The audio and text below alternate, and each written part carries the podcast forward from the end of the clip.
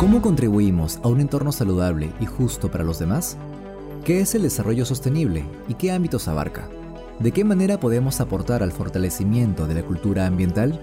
Hoy conversamos con Nelly Herrera, cofundadora y directora de comunicaciones de la ONG Macay, una organización ambiental que promueve el desarrollo sostenible en Cusco. Bienvenidos y bienvenidas a nuestro episodio número 16 en Morland Talks, el podcast de Morland Studios.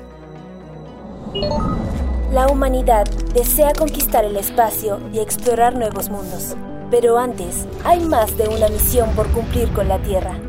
Morland Talks Podcast. Una travesía por el espacio de las soluciones transformadoras que este mundo también necesita. Conducido por nuestro piloto, Roy Flores. Hoy vamos a hablar acerca del medio ambiente, cómo es que el entorno en que vivimos, cómo es que el espacio que hacemos nuestro hogar tiene que ser cuidado, necesita tener nuestra atención. Es por eso que hemos invitado a Nelly Herrera, ella es cofundadora y directora de comunicaciones de la ONG Macay. Esta ONG es una organización ambiental que promueve la formación y el fortalecimiento de la cultura ambiental a través de las secciones también de educación, porque para poder informarnos o para poder cambiar un poco las costumbres necesitamos reeducarnos. Nelly, ¿cómo estás? Bienvenida a Morland Talks. Hola, ¿qué tal? Nelly, gracias por estar con nosotros en esta fecha. Estamos siempre tratando de abarcar diferentes eh, espacios en el espectro del desarrollo y definitivamente el tema ambiental es un tema que necesitamos abordar. Y le hemos invitado a ustedes, a ti como representante de, la ONG Macay, para que nos cuenten un poco cuál es su labor con el tema del medio ambiente, ¿no? ¿Cómo es que iniciaron este proyecto? Sí, claro. Hola, muchas gracias por la invitación. Eh, ONG Macay es una organización sin fines de lucro que tiene presencia en Lima y en Cusco y bueno, eh, busca contribuir al desarrollo sostenible, como lo mencionas, que no tan solo eh, implica el aspecto ambiental, sino también el social y el económico. Nosotros buscamos contribuir a, a un entorno saludable y justo, o en primer momento nuestra idea fue que se pueda fortalecer el ejercicio efectivo de ciertos derechos de acceso, ¿no? Los derechos de acceso a la información pública, participación ciudadana y acceso a la justicia. Y nos dimos cuenta de que esto tenía que ser eh, realizado a través de ciertas, ciertas acciones o actividades enfocadas en educación ambiental. La motivación vino por un tema de experiencia personal, ¿no? En nuestra experiencia profesional habíamos eh, las personas que fundamos esta organización, somos tres abogadas, y en nuestro desempeño profesional hemos tenido la oportunidad de ver ciertas realidades, ver ciertos eh, espacios a los cuales el Estado no podía llegar o que tal vez desde nuestro rol como servidoras públicas no podíamos atender. Entonces nacía un poco de frustración porque de, de cara al trabajo que realizábamos, tal vez no podíamos llegar a todos los espacios que nosotros queríamos o considerábamos, ¿no? Por ejemplo, eh, realizar acciones más directas con eh, los niños, las niñas, adolescentes, jóvenes, en espacios educativos, en instituciones educativas, en universidades. Entonces sentíamos que necesitábamos hacer algo más, más directo y que no se quedara meramente en el papel. Entonces, de ahí surgió la, la motivación de conformar algo nuestro, ¿no? Algo independiente, algo en donde nosotros podamos tomar el liderazgo eh, de identificar qué es lo que necesita un lugar determinado, nuestro, nuestros barrios, ¿no? En, Lima en ese momento y ahora en Cusco, que es donde estamos actualmente viviendo. Y eh, nos organizamos rápidamente, felizmente, como tenemos un poco de conocimiento a nivel jurídico, eh, decidimos organizarlo de esta forma, ¿no? Y, bueno, e, eso es más o menos un poco del, el por qué mm, sale el tema ambiental, ¿no? Porque mm, yo, por ejemplo, eh, particularmente trabajé en el Ministerio del Ambiente en la Dirección de eh, Ciudadanía y Educación Ambiental, que eh, me permitió ver muchas situaciones y realidades que yo mm, hasta ese momento no, no, no las había enfrentado tal vez, hasta que fui a un botadero en Lima y me di cuenta de que yo estaba viviendo en una burbuja y que solamente estaba viendo mi realidad. Entonces también me puse a pensar de que no era la única a la que le había pasado, sino que muchas personas a veces en, en sus casas o en sus municipalidades, en los distritos en los que viven, tienen un buen funcionamiento y no, o sea, el nivel de gestión de residuos sólidos, que es uno de los temas más eh, graves acá en, en, el país, Eh, y no se ponen a pensar, ¿no? Oye, pero ¿a dónde va mi basura? O, pero es necesario que yo realice la segregación en la fuente desde mi casa de los residuos domiciliarios. ¿Por qué? Porque no ven el problema, porque eh, no, no se enfrentan a ese tipo de realidad, ¿no? En cambio, a veces es como que tiene que ir a, tener que ir a otros lugares para poder evidenciarlo. Entonces, eso creo que me dejó pensando mucho y, y fue también una parte de la motivación personal, ¿no? Que, Sí, que, que tuve para impulsar el proyecto. Creo que es uno de los alicientes y tienes todo, toda la razón en que si no vivimos algo, si no lo vemos, si no lo saboreamos, si quieres llamarlo también, no vamos a poder tal vez tomar conciencia específica ¿no? de, de, lo que sucede eh, en, un, en, un, en, un, punto eh, determinado de nuestra convivencia. Eh, ya que hablas acerca de personas que están en diferentes sitios, quisiera saber en qué regiones también se encuentran, porque no enti entiendo que solamente no atienden o se limitan únicamente a Cusco, ¿no? Sí, claro, nosotros empezamos en, en, Lima a realizar las actividades, fundamos la ONG en Cusco, la persona jurídica tiene domicilio en Cusco, pero eh, nosotros en ese momento, en la fecha en que fundamos la ONG, que fue en diciembre del 2019, vivíamos en Lima, las tres cofundadoras. Y cuando realizamos la convocatoria eh, para voluntariado, estábamos en la virtualidad y todas las actividades que teníamos previstas desde inicios del 2020 para realizar de forma presencial tuvieron que ser eh, virtualizadas, digamos, ¿no? Adecuadas al formato virtual. Entonces pudimos llegar no tan solo a Lima y Cusco, sino eh, contar con la participación de voluntarias de distintas, eh, distintas provincias, estos lugares, por ejemplo, Arequipa, eh, Piura, em, entonces Cusco también, por supuesto, Lima, y, y las actividades que realizábamos, eh, eso, eso, fue como que un pro, ¿no? Porque a raíz de, de, esto de la pandemia, como que se vio la factibilidad de realizar este tipo de eventos, talleres, y nosotros realizamos los talleres en realidad a cualquier parte que nos, nos pidieran, ¿no? Empezaron a, solicitarnos apoyo en varias partes y nosotros accedimos. Eh, y bueno, eh, tenemos actividades que se desarrollan en Lima físicamente, presencialmente, cuando nos llaman, pero ahora en este año nos hemos concentrado, este y el año pasado, a mitad más o menos del año pasado, nos hemos concentrado en hacer actividades presenciales en Cusco.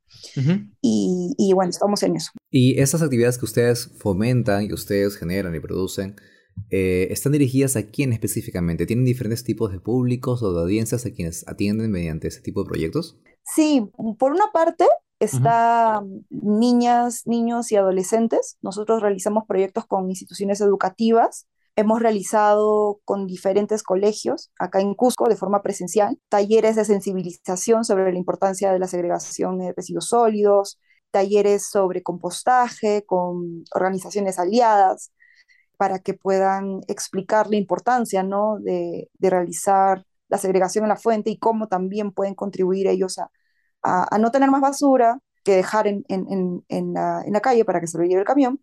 Y eh, también hemos realizado, entre otras actividades ¿no? de, de, de, mm, educación ambiental que realizamos con este público, ¿no? los más pequeños, también hemos realizado talleres con los padres eh, y tutores, ¿no? Padres, madres y tutores, porque queríamos completar el, el círculo. A veces eh, pasa que los niños captan muy rápido eh, la importancia de, de, segregar en la fuente los residuos do domésticos. Ellos contribuyen mucho, son como que se entusiasman mucho por realizar esas actividades, pero sí, claro. nos habíamos dado cuenta, ¿no? En las primeras actividades, en los primeros talleres, en 2020, de que no bastaba eso, sino que también hay que solicitar el apoyo de quienes son los responsables uh -huh. de sacar la basura. ¿No? Quienes son los responsables eh, de gestionar estos residuos. Entonces teníamos que también sensibilizar a los padres de familia para que todos puedan estar en la misma sintonía, porque a veces pasaba que nos contaban los niños, no, no, sí, yo eh, separo los, los, plásticos, pero mm, mi mamá lo pone en otro sitio, ¿no? Claro. claro Entonces nos claro. dimos cuenta que ahí estaba fallando algo. Y, y, bueno, entonces a raíz de, de esa detección que hicimos, eh, los talleres de sensibilización ya lo hemos estado haciendo en grupo, ¿no?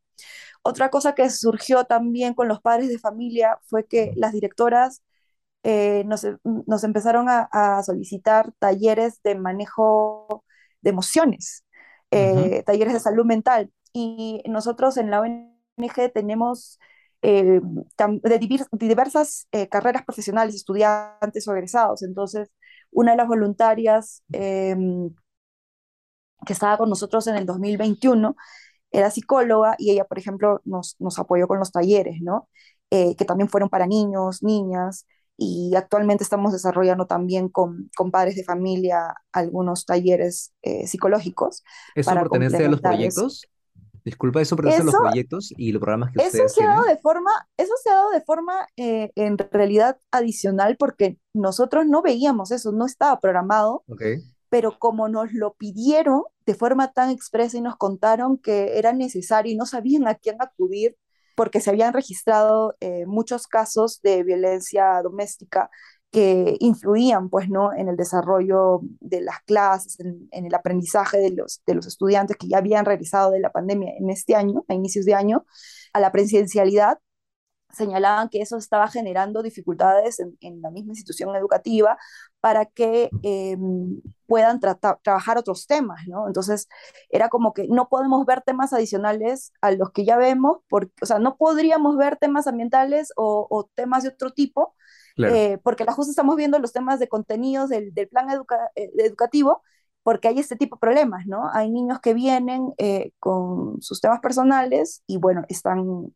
inestables. Pero, eso está súper bien porque en el transcurso, en el trámite de, de, que ustedes van desarrollando los programas y, y, los proyectos que van atendiendo eh, a los beneficiarios, el público que ustedes están apuntando, también se aprende, pues, ¿no? Se va, se va aprendiendo y de repente hay variables que al comienzo no las consideramos, como por ejemplo esto, pues, ¿no? Uno recuerda también que de niño quizá tenía la iniciativa, eh, aunque no era tan fuerte como ahora y que es mucho más necesaria tal vez, por la premura, digamos, de cuidar el medio ambiente de forma un poco más eh, acuiciosa últimamente.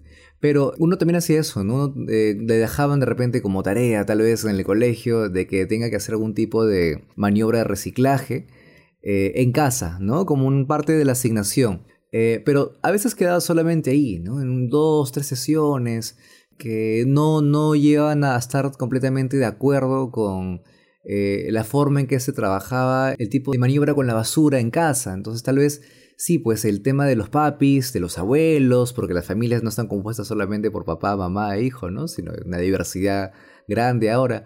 Eh, entonces siempre venían personas eh, tal vez mayores que, que nosotros, con diferentes usos, ¿no? Usanzas al momento de hablar de basura. Y también eh, un poco el, mea culpa que uno hace eh, durante mucho tiempo, ¿no? Porque tal vez la conciencia era diferente. Con respecto a que, por ejemplo, yo te digo un, ejemplo muy clásico, el negocio de los menúes, ¿no? Obviamente no estamos eh, acá desmereciendo ni atacando ni nada, nada del sector, pero mucha gente en este delivery, ¿no? Hay, hay mucho plástico, por ejemplo. Entonces, imagínate todos los días, eh, eh, de repente no nos da en casa cocinar, entonces deseas comprar un menú o, algo similar, eh, y siempre lo pides y te lo entregan en, botes de, plástico. O el desayuno de la mañana, ¿no? Que quien se va a trabajar temprano en la mañana, te dan usualmente, no sé, si pides algún tipo de bebida caliente, también te la dan en, estos, en estas botellitas pequeñas donde, tú, donde la cierran y se queda bien sellado, ya luego tú lo puedes abrir cuando lo necesites. Entonces, pero todos los días haciendo eso, ya hablo del desayuno y del, del almuerzo, nada más, ojo, ¿ah? ¿cuántas personas, no solo en este país, sino en todo sitio, con ese tipo de costumbre que me incluyo, te, juro que me incluyo, me incluyo porque mucho tiempo lo he hecho y confieso algo, compré unas, unos tuppers porque a veces tampoco me daba, y te doy el ejemplo porque lo he vivido. No, no dije, no, creo que estamos acá excediéndonos en el tema de la, de la basura y no, no puede ser, estamos contaminando excesivamente esto. Y ahora, por ejemplo, eh, cuando se compra algún tipo de, digamos, del almuerzo para, para pedir, entregamos el, el tupper de, casa, ¿no? El, que tenemos.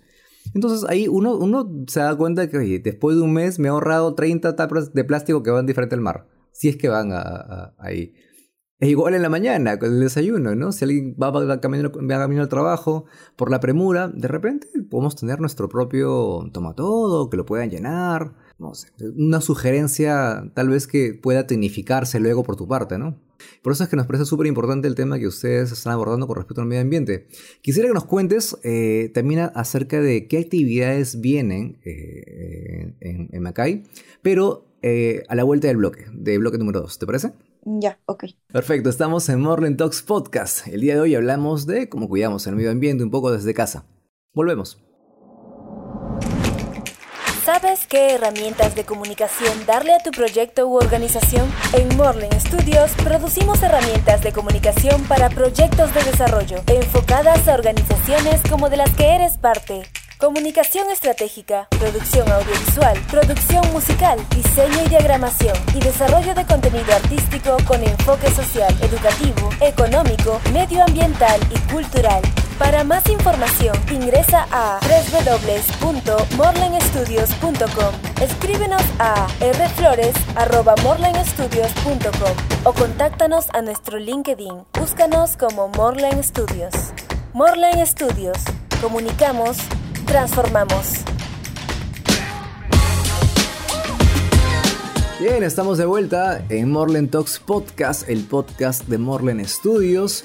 Hoy hablamos con Nelly Herrera, que es cofundadora y directora de comunicaciones de la ONG Macay, que se encuentra en Cusco. Tenemos la suerte tal vez quienes hayamos ido por la ciudad. Sabemos que es una ciudad muy linda y justamente eh, esa lindura que, presenta la ciudad también nos presenta una iniciativa muy bonita que es el cuidado del medio ambiente. Por eso que estamos hablando con, con Nelly, quien viene en representación de Macay, y nos va a contar ahora acerca de un poco de las actividades que también están programando tal vez de aquí a corto o a, mediano plazo en la ONG. Sí, claro. Eh, nosotros hemos previsto para los siguientes meses poder replicar algunas acciones que ya estamos realizando desde inicios de año. Uno de ellos es em, las jornadas de limpieza, Cusco es una ciudad que tiene muchos, mucho patrimonio cultural, muchos restos arqueológicos, pero lamentablemente eh, hay algunas, eh, algunos de estos ¿no? que son atractivos turísticos y son de acceso abierto. Entonces se generan situaciones en las que, bueno, llega mucha eh, visita turística y dejan los espacios llenos de, basura, llenos de residuos, ¿no? Y van a, tal vez disfrutar de un picnic en el bosque de eucaliptos que está a la espalda de Kenko. Y bueno, dejan todos los restos del Tecnopor, las bolsas. Claro, claro. Eh, entonces, hemos ya realizado eh, jornadas de limpieza, también hemos realizado denuncias ante la Municipalidad Provincial del Cusco, hemos realizado también una, una consulta en su momento a, a la UEFA, porque la municipalidad nos, nos señalaba respecto de, esta, de este punto, hay unos puntos críticos en esa zona que te comento, eh, y nosotros hemos eh, coordinado ¿no? con la municipalidad, con, con, la gerencia de medio ambiente, hemos conversado y, y, en su momento nos dijeron de que no les correspondía esa zona eh, como que limpiarla, y nosotros realizamos la consulta a UEFA y UEFA nos dijo que no, que eso es un tema, nosotros ya lo sabíamos, pero queríamos que nos lo digan a través de un documento, como para poder exigirle a la municipalidad, y bueno, respaldaron esa posición de que es de su competencia, ¿no? Pero lamentablemente en la, en la práctica eh, no hemos podido incidir mucho, así que nosotros tomamos la iniciativa de, de iniciar ese tipo de jornadas, y por ahora, en estos últimos meses, vamos a retomarlo con, con mayor regularidad y esperamos hacerlo en diferentes lugares, ¿no? Porque eh, se produce ese tipo de, de, puntos críticos en varias zonas, lamentablemente. Eso por un lado, luego eh, por otro vamos a continuar con las actividades que tenemos eh, ya previstas con ciertos colegios, con instituciones educativas aquí en Cusco, con las que hemos em, ya suscrito convenios y em, son acciones de educación ambiental eh, que están en algunos casos dirigidos a niños y niñas de primaria y en otros casos a eh, chicos ya más grandes de eh, quinto de secundaria, cuarto de secundaria, ¿no? Em, eso principalmente, y nosotros realizamos de forma constante siempre una participación en espacios en los que nos convocan, también participamos en, grupos de trabajo de la Municipalidad Metropolitana de Lima, eh, buscamos también eh, siempre estar presentes en, los grupos que se, que se formen aquí en Cusco. Eh, nosotros estamos reconocidos también como, como organización juvenil, entonces nos, por Senaju y nos llegan también invitaciones. Entonces siempre tratamos de, de estar presentes en esos espacios en los que se discuten temas ambientales. Por ejemplo, ayer estuve en el Parlamento Ambiental Juvenil Latinoamericano, que es un espacio que se conformó entre varias instituciones, organizaciones eh, de Perú, Argentina eh, y otros países para compartir justamente eh, algunas diferencias ¿no? que tenemos a nivel ambiental, a nivel de regulación. Entonces, siempre estamos participando en, en, esos espacios en los que podemos intercambiar información o difundir información, sensibilizar a la población en general. Eso es súper importante, sí, e, es, eso que estás comentando es súper importante. Eh, mucho más aún eh, eh, en esta época que estamos volviendo a juntarnos, por ejemplo, estamos volviendo a tener interacción, estamos volviendo a, a tener una dinámica en el trabajo colaborativo, nuevamente presencial. es importante que volvamos a tener ese tipo de, de conversaciones. Y, oye, y justamente con el tema de que ahora podemos regresar un poco a la presencialidad, en muchos lugares, digamos, de forma más consolidada, en otras formas de repente todavía eh, con algunas reticencias. Eh, el COVID-19, la pandemia, eh, nos ha traído pues diferentes situaciones tal vez que no fueron definitivamente tan agradables para la sociedad, para la salud general, para las familias, ¿verdad? Hay un punto específico del tema del impacto ambiental también con respecto al COVID. Mira, el tema de las mascarillas, que seguramente tú lo habrás estado, ya lo habrán conversado, imagino, ustedes más de una vez. Hay un reporte donde se habla acerca de que hay más o menos en el mundo, eh, se ha estimado en un promedio que han llegado a tener, o se ha llegado a tener 129 mil millones de mascarillas al mes, o sea, en todo el mundo. E, es, es, demasiado el impacto que puede haber también generado sumándole a lo que usualmente ya estamos acostumbrados y que te comenté en el bloque anterior, ¿no? Y sí, pues es cierto, eh, está demostrado que son necesarias y que pueden frenar un poco la propagación de, del virus, pero según los datos del Centro para el Control y la Prevención de Enfermedades, también están contribuyendo a la grave contaminación de plásticos en el mundo. No, sé si de pronto ustedes también han considerado el tema en algún momento eh, para poder acercarlo a las personas o a la audiencia que ustedes también tienen. Sí, justo en una de las ponencias que tuvimos en el 2020 cuando empezamos con el tema del COVID, nos invitaron a hablar sobre los residuos sólidos peligrosos y específicamente sobre las mascarillas. Y sí, por un lado eh, saltó la necesidad, como tú lo comentas, ¿no?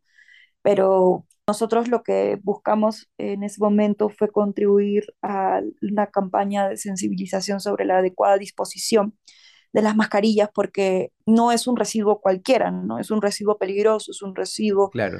eh, que no debe ser dispuesto de, de, la misma forma que otros, ¿no? Que otros más comunes. Entonces, eh, nosotros por, redes sociales eh, realizamos algunos videos para eh, apoyar a, la municipalidad, al, al, Ministerio de Salud, que en ese momento estaban realizando campañas para informar sobre el adecuado uso de la mascarilla, pero no estaban haciendo mucho énfasis en la adecuada disposición. Y en ese momento salió justo después de que empezó a levantarse la cuarentena, o en el transcurso de la misma salió eh, bastante normativa sobre la disposición ¿no? que se debía tener con este tipo de residuos, no tan solo la mascarilla, sino los residuos que tenían que ver con, con el COVID, ¿no? Em, entonces, sí, sí, definitivamente han generado un impacto, pero ahí hay, o sea, definitivamente el, la inadecuada gestión de residuos sólidos en general, ¿no? Siempre es un, es un problema también de, de salubridad que nos puede exponer a enfermedades y, y, mayor propagación de bacterias, virus. De por sí, el tema eh, de la inadecuada gestión de residuos sólidos genera pues una, un riesgo, ¿no? A nivel infectocontagioso. Y más aún cuando estamos eh, frente a una enfermedad que se produce por un virus como, como lo fue en este caso el que generó la pandemia, ¿no? Entonces, claro. eh, sí, nosotros eh, por ese lado estuvimos informando también cómo es que eh, los océanos estuvieron llenando de, de, plásticos, y no tan solo de plásticos, sino de mascarillas. Se uh -huh. pudieron registrar fotografías de, de, ya de la biota marina con, con las mascarillas. Claro. Eh, y salieron a la luz muchos videos que, que, bueno, eran impactantes, pero que servían para reflexionar sobre esta temática, ¿no? Ha habido diferentes usos, ¿no? De la mascarilla. Hay personas que de repente lo han usado, no sé, una al día. He conocido personas que han usado dos mascarillas al día también. Ojo, no estamos acá diciendo cuál es el mejor uso, porque en este lado de salud y también las recomendaciones mismas de los ministerios, del Ministerio eh, competente, hay, ha habido indicaciones ya, pero dentro de las diferentes dinámicas de uso personal y, eso ha logrado un poco también tener un impacto, un impacto grande en nuestro ecosistema, a nuestro parecer. Nelly, eh, queremos saber si, si por, por, dónde de repente las personas pueden acercarse a, a Macay para poder contribuir, para poder saber un poco más, eh, para poder tal vez estar también al tanto de, de los programas y proyectos que ustedes tienen eh, de forma activa, ¿no? ¿Cómo, ¿Cómo pueden hacerlo? Sí, claro, a través de nuestras redes sociales, nosotros estamos en Facebook, en Instagram, eh, también en TikTok, bueno, pero más activos estamos en, Instagram y, Facebook. nos encuentran como ng.macay y ahí estamos compartiendo la información de todas las actividades, eh, las programadas y las que se vienen. También vamos a empezar desde octubre a realizar o retomar con fuerza ciertas actividades que, que habíamos dejado un poco en la programación, ¿no? Por ejemplo, queríamos realizar un, una feria de, de, de, ropa second hand y un poco promover el trueque, que es algo que, que, que habíamos promovido a través de otros espacios, no a través de la ONG. Entonces lo queremos eh, replicar aquí. Y, bueno, estamos, estamos en eso, entonces sí, van a salir cosas muy chéveres antes de que acabe el año, así que por ahí nos pueden seguir. Buenísimo. Igual, eh, igual pueden entrar a la web de macay.org, hay mucha información que ustedes o quienes puedan estar al tanto de también el tema eh, necesiten de repente un poco ampliar. Eh, Nelly, muchísimas gracias por estar con nosotros en este episodio. Agradecemos también la labor que tienes tú con tus compañeras, con las cofundadoras para que podamos vivir pues, un entorno muchísimo más saludable y también justo. Agradecemos tu presencia con nosotros y espero que podamos conversar luego para ver cómo es que van todos los avances también de Macay. Perfecto, muchas gracias por la invitación. Bien, hemos hablado el día de hoy acerca de medio ambiente. Es importante que recordemos que estas iniciativas necesitan también de nuestro apoyo y nuestra conciencia, de cambiarla un poco para poder mejorar el lugar donde vivimos, cuidarlo, conservarlo, porque si no va a ser para nosotros, será para las generaciones que vienen. A veces podremos pensar en que, bueno, ya no voy a estar en 15, 20, 30, 50 años, ya no lo necesito, pero vienen más personas, o sea, vienen más generaciones y necesitan un lugar para que puedan seguir avanzando en este desarrollo evolutivo también de nosotros como humanidad. Y parte de la evolución es tomar conciencia de que el planeta necesita de nuestra ayuda y necesita también de nuestra atención. Ya saben que pueden escucharnos en Spotify y en YouTube. Lo que no tenemos en Spotify, lo tenemos en YouTube y viceversa. Hay mucho contenido para ustedes para que puedan seguir informándose acerca de estos temas tan interesantes que corresponden a los objetivos de desarrollo sostenible que intentamos hacerlos de manera más fácil. Mi nombre es Roy Flores. Esto fue Morland Talks Podcast, el podcast de Morland Studios. Gracias por unirte a la tripulación de Morland Talks Podcast, una travesía por el espacio de las soluciones transformadoras que este mundo también necesita. Encuéntranos en Spotify como Morland Talks Podcast. Envíanos tus proyectos a rflores.morlandstudios.com para divulgarlos de forma gratuita en el programa Morland Talks Podcast una travesía por el espacio de las soluciones transformadoras que este mundo también necesita. Producido por Morlane Studios.